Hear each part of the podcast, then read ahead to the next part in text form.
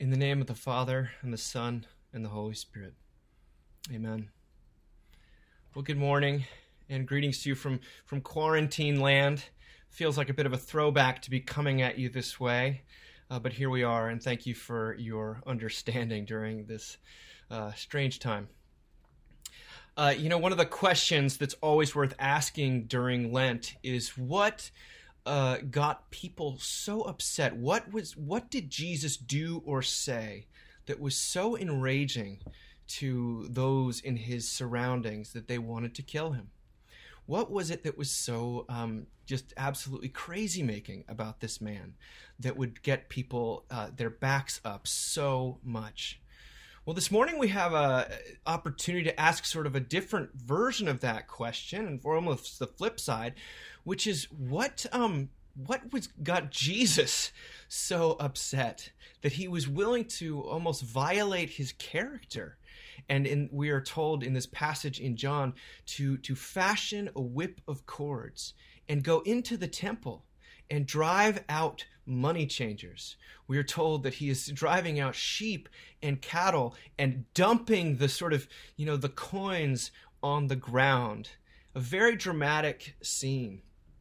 And the reason people, eh, just to put it in context, the reason people would go to the temple was not to hear sermons, but it was to actually to do business with God, to to to worship God, to make right with God, make atonement with God. So you would go there, and the way that you would do that was be you would buy some sort of an animal to sacrifice, usually a cattle or a sheep, and uh, then you would bring it, and it would be slaughtered, and you would you would you would go back with a sort of a, a sense of, of blessing or gratitude or just a demonstration of righteousness that God was with you during this time.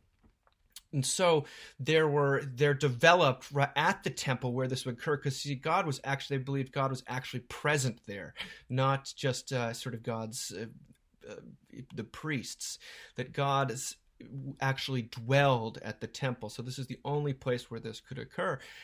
And so they developed this entire economy around this situation. And um, in fact, there was a special uh, kind of money that you could that the temple had that you had to convert your own your your money into temple money, and then you could purchase uh, one of these animals. Now, it basically boiled down to something of a pyramid scheme that people were profiting off of the sincere devotion of uh, of folks who just wanted to worship God as as best they could and as they were being told to. The exchange rates were awful, and uh, you would go in there thinking that you could buy a cattle. In fact, they were told you could only afford a sheep.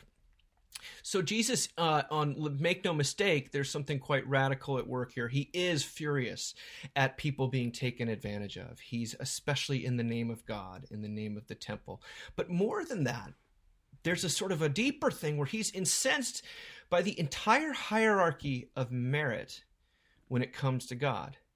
You see, if if if if if God would be appeased by the larger the sacrifice, well, then those who could afford the larger, uh, uh, the, the cattle and the most perfect animals, the most often, well, they were somehow privileged before God, and this uh, seemed to strike at the very center of what uh, Jesus cared about that this was a perversion of who he saw God to be. And in fact as we know as as God incarnate himself this was at odds with everything that uh, it was at the core of who he is um, now, when uh, he overturns these tables, they weren't they didn't have cows standing on tables. The tables were the, basically the ledgers. That was where the exchange rates were calculated. That's where the math was done. That's where the equivalencies were weighed. That is where people would convert their financial merit into spiritual or or moral merit. So when he's overturning the tables, he's overturning the ledgers. He's t- disassembling the technology with which these transactions could even occur.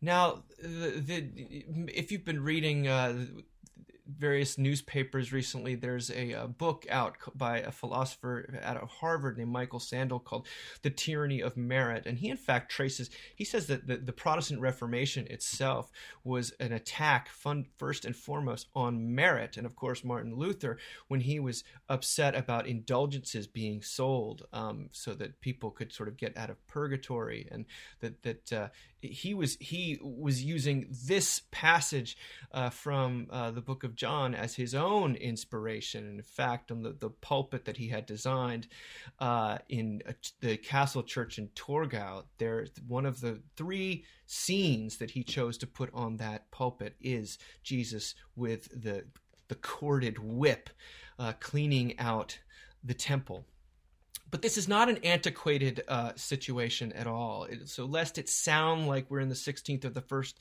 century, it couldn't be f- further from from that. Uh, if you feel like you can't relate to someone who would, you know, need to make some kind of a sacrifice in order to to claim or to establish their enoughness, uh, their righteousness. Well, then uh, you just haven't uh, looked very hard. We all have temples in our lives. We all have places where we've housed our hope and our assurance, things we've erected that we believe will save us, preserve us, places where we go to bargain and barter with uh, the gods to establish uh, our identity and our worthiness. Uh, now, and it, it turns out most of those places have have money changers, people ready to profit from our devotion. Just just look at your bank account, look at where your your your money goes, and uh, you will find out that your temple is, uh, you know, the your diet or your physical appearance or your temple actually is simply your bank account. Um, there's all sorts of ways in which we harness everyday activities, everyday venues to to to make them uh, the arbiters of the same sort of blessing and uh, righteousness that the Israelites would have had when it came to the temple in Jerusalem. So think of your temple as whatever vision of enoughness that you spend your days working toward and using your money to attain and your energy and your hard work. It's like if you, you know, if you eat well enough, love well enough, parent well enough, stay busy enough, you will you will be enough. But it could be that the temple in your life is something a little less cut and dry. Perhaps it's some simply some view of yourself as strong or loyal or faithful or healthy or successful and you do everything you can to shore up that view, to pay the piper, to keep those sacrifices flowing and those stones from tumbling down.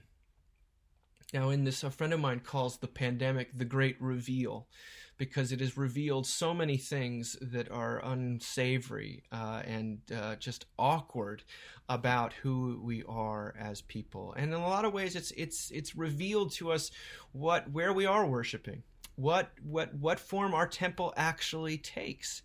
Uh, it, what what where our security has been rocked. What did we think we couldn't live without? Uh, it re- is revealed what we've been relying on for security, for example. But it's also revealed things about our character. Maybe we've been trying to uphold a view of ourselves as noble and good, but the pandemic has revealed a selfishness that is that has taken even us aback or perhaps it's revealed an arrogance, a sort of uh, a willingness to hold yourself above the rest of society or science or something like that that is deeply troubling to to to yourself or to your loved ones. Maybe it's revealed a supreme amount of fear and faithlessness. Uh, perhaps it's revealed something beautiful, like a, like a capacity for charity that you didn't know you had. Uh, I but I I'm, I'm, struck by how many uh, times the the I, people's convictions have been revealed to be skin deep. When they're threatened in any way, we retreat uh, or to uh, we we compromise. Well, whatever your temple of choice, whatever money changers are currently ripping you off, and they're always ripping you off, and that they're always charging a little bit more than you think. They're always coming back at you with another fee. They're always not not really giving you what you want, so that you continue to re up. Um, well, Jesus today is here to overturn the tables. He is here to overthrow the tyranny of merit and scarcity when it comes to God. You see, merit and scarcity don't work when it comes to God. That's what he's trying to tell us. And because merit and love don't work together. I mean, have you ever uh, tried to get someone to love you by constantly telling uh, them all the things you're doing for them or will do for them. Uh, sometimes, if you've been on the receiving end of that, it, it almost makes you, it doesn't endear you to the person, it makes you sort of want to run away. You see, the, the, the difficult thing about real, true love is that it transcends merit. And yet, that is also the hopeful thing about it my therapist and teacher in life uh, in my 20s was a woman named Dorothy Martin, and we've quoted her from Christ Church pulpit many times. And she was a child psychologist primarily for 40 years in New York City.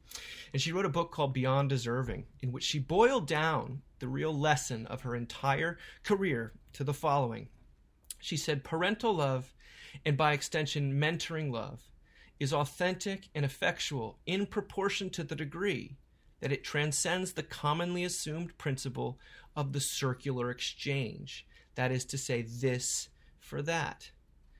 All true love is a stranger to that kind of thinking. The justice or merit idea of reward according to what is deserved is replaced by the much more powerful force of non contingent, compassionate, unmerited alliance with the essential personhood of the other. Now, that's the kind of thing that Jesus was after. That is what was at the center of his ministry, of what he in his person was revealing to the human race about God. And it runs counter to all of our schemes and all of our money changing and all of our endless jockeying for merit. I heard a wonderful example of this. My brothers and I started a podcast recently during the pandemic, just as a way to get to be together while we are very far apart. And uh, my older brother John told the story of one of his closest friends. Uh, that his his his mother died, and at her funeral, uh, they they told the story of uh, the best Christmas that their family had ever had. And you see, this was a wonderful sort of a uh, very sweet woman who understood this kind of love that Dorothy Martin is talking about and that Jesus was so in favor of. And um, they, at this they their family was so large that at Christmas they decided to have a white elephant uh, gift exchange instead of a sort of a everyone buys something for everyone.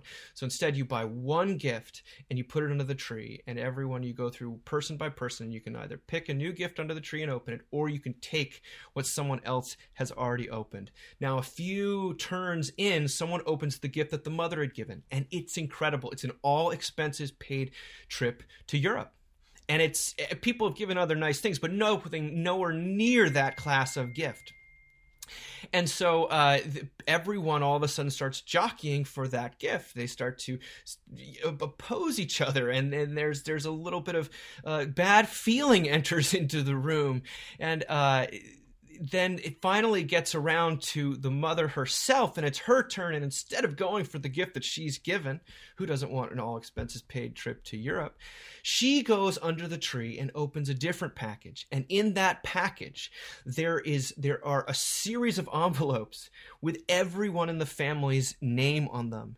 And it turns out they had all been given the same all expenses paid trip to europe now, this is one of these things, this scrambling and the jockeying and the leveraging and the power and the ah, it's mine, no, it's mine, the the needing to get something over and against the other person and wanting to earn it in comparison to your neighbor. Well, it all looks silly in that moment because come to find out they were all in possession of the same gift all along. Now, what this woman was painting a portrait of was the way that God loves you and me, not according to ledgers, not according to spreadsheets, but according to the love that he has embodied in his son Jesus Christ. You see, the ministry, the the the, the money changers at the temple, they they erected an elaborate system that made it more and more difficult for people to get to God.